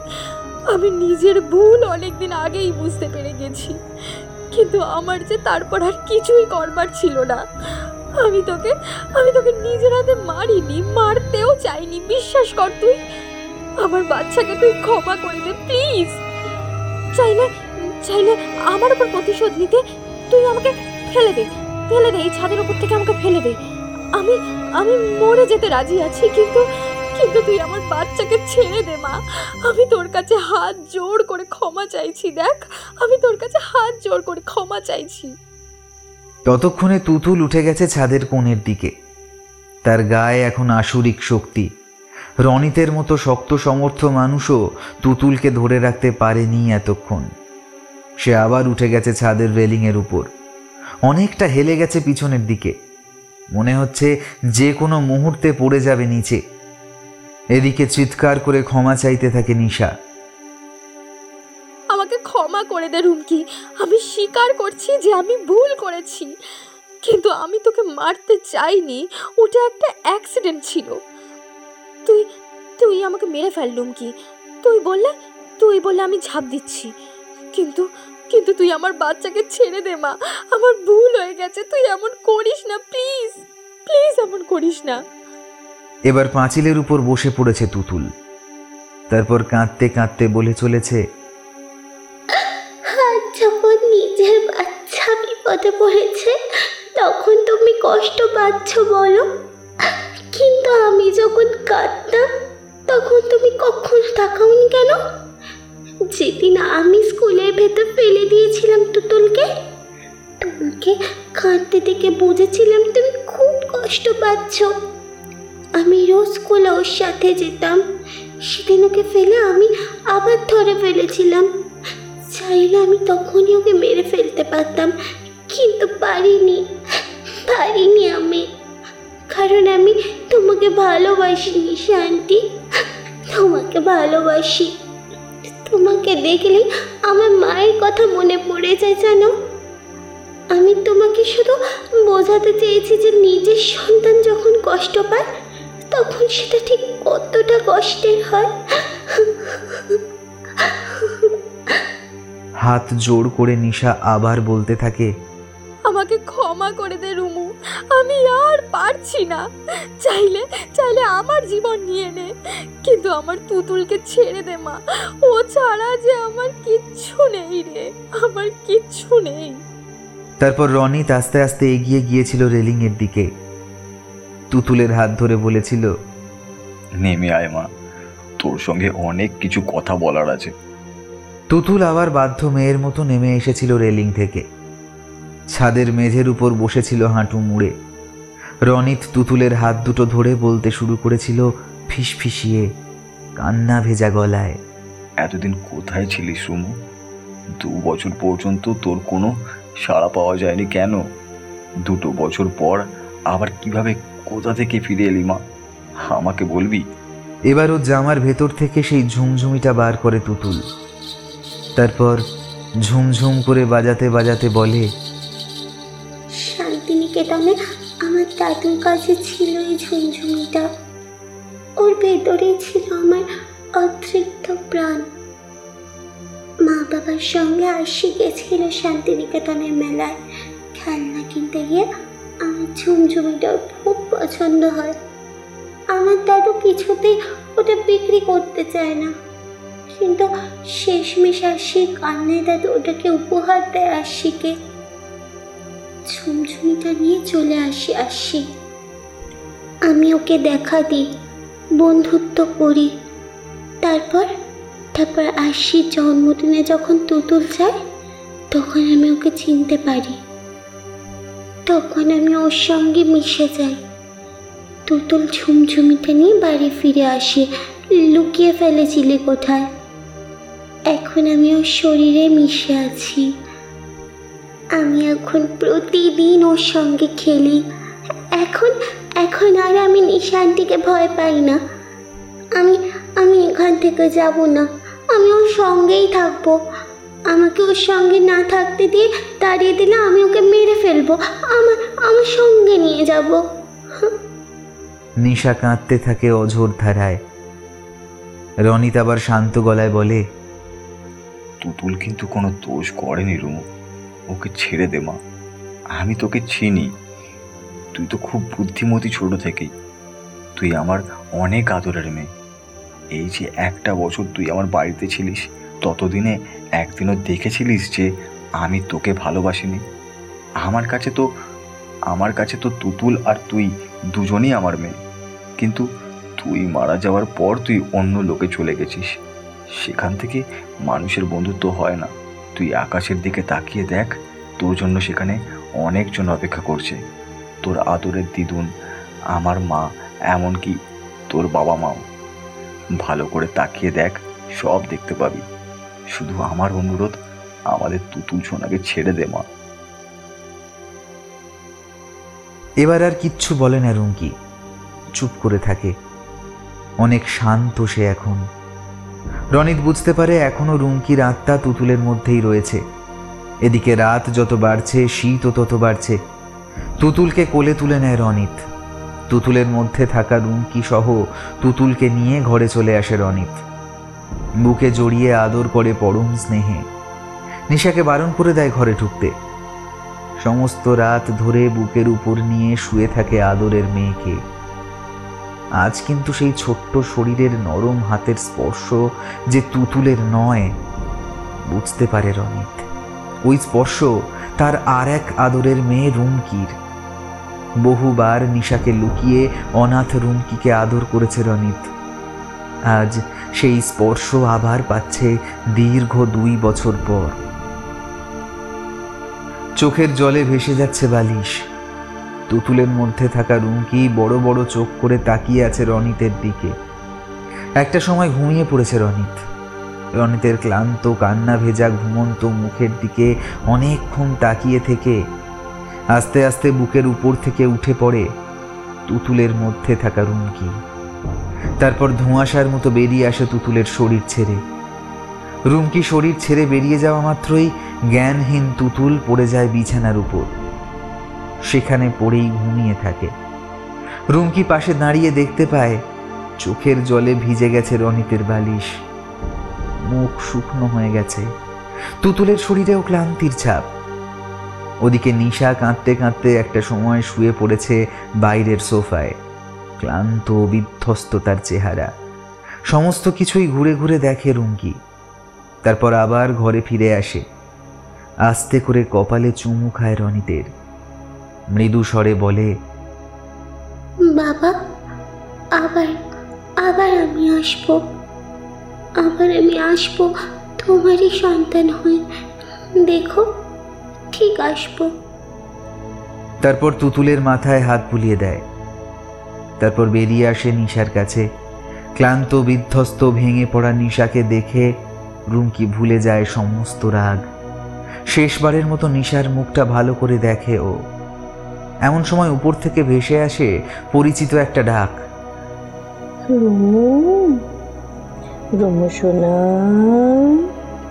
ও রুমু রুমু এসো রুমু। কে? কে ডাকে? উপর দিকে তাকাতেই দেখতে পায় একটা উজ্জ্বল আলোর বলয়। সেখানে দেখা যাচ্ছে একটা সুন্দর ফুলের বাগান। সেই বাগানে সবাই রয়েছে একসাথে।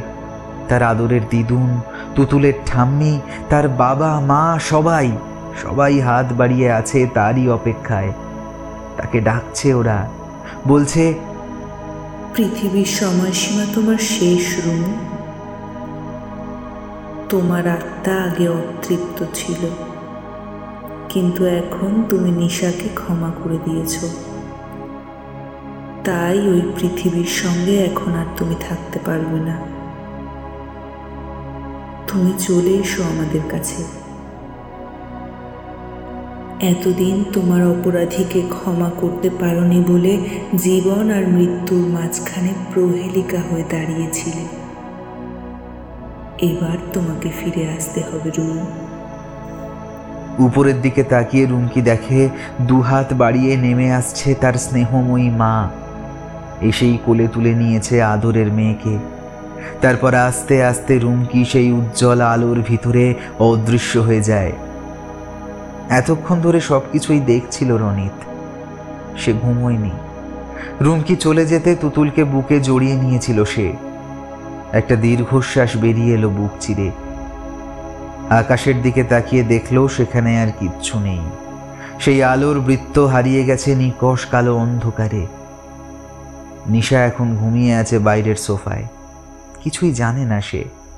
নিশার হাত ধরে ঘরে নিয়ে আসে রনিত। নিশা অনুতাপের ভঙ্গিতে তাকিয়ে নিচের দিকে। আর কিচ্ছু বলে না রনিত। নিশার অনুতপ্ত চোখ দুটো বলে দেয়, সে ভুল আর দ্বিতীয়বার করবে না। হয়তো হয়তো আর কখনোই করবে না। মনে মনে প্রার্থনা করে রনিত রুমুর জন্য। রুম কি বলেছিল, সে আবার ফিরে আসতে চায়। তার এই জন্মটা বড্ড ছোট ছিল। জীবনে কোনো স্বাদই তার যে পূরণ হয়নি, সে আবার আসুক, আমার সন্তান হয়েই ফিরে আসুক। তার অতীত জীবনের সব অপূর্ণতা, সমস্ত কিছু পূর্ণ করে দেবো আমি নিজে। অনেকটা সময় পর জেগে ওঠে তুতুল। কিছুই মনে নেই তার, যেন দীর্ঘ ঘুম থেকে উঠেছে। বড় বড় চোখ মেলে তাকায় বাবার দিকে। রনিতের চোখে জল, কাঁদছে সে। ছোট্ট ছোট্ট হাতের পাতায় বাবার চোখ দুটো মুছে দেয় তুতুল। অবাক হয়ে জিজ্ঞাসা করে সরলভাবে কাঁদছো কেন? কিচ্ছু বলে না রনিত। সামান্য হেসে আবার জড়িয়ে ধরে মেয়েকে। তারপর উপরের দিকে তাকায়।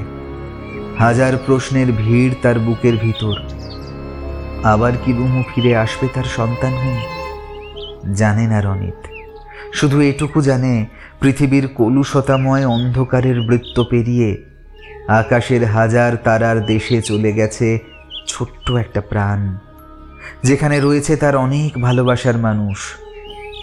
ঝুমঝুমিটা পড়ে আছে রনিতের খাটের উপর। সেটাকে নিয়ে যত্ন করে আলমারিতে তুলে রাখে রনিত। থাক, যদি আবার সে আসে কখনো, ফিরিয়ে দেবে তার প্রিয় খেলনাটা। এতক্ষণ আপনারা শুনছিলেন আমাদের আজকের নিবেদন ঝুমঝুমি।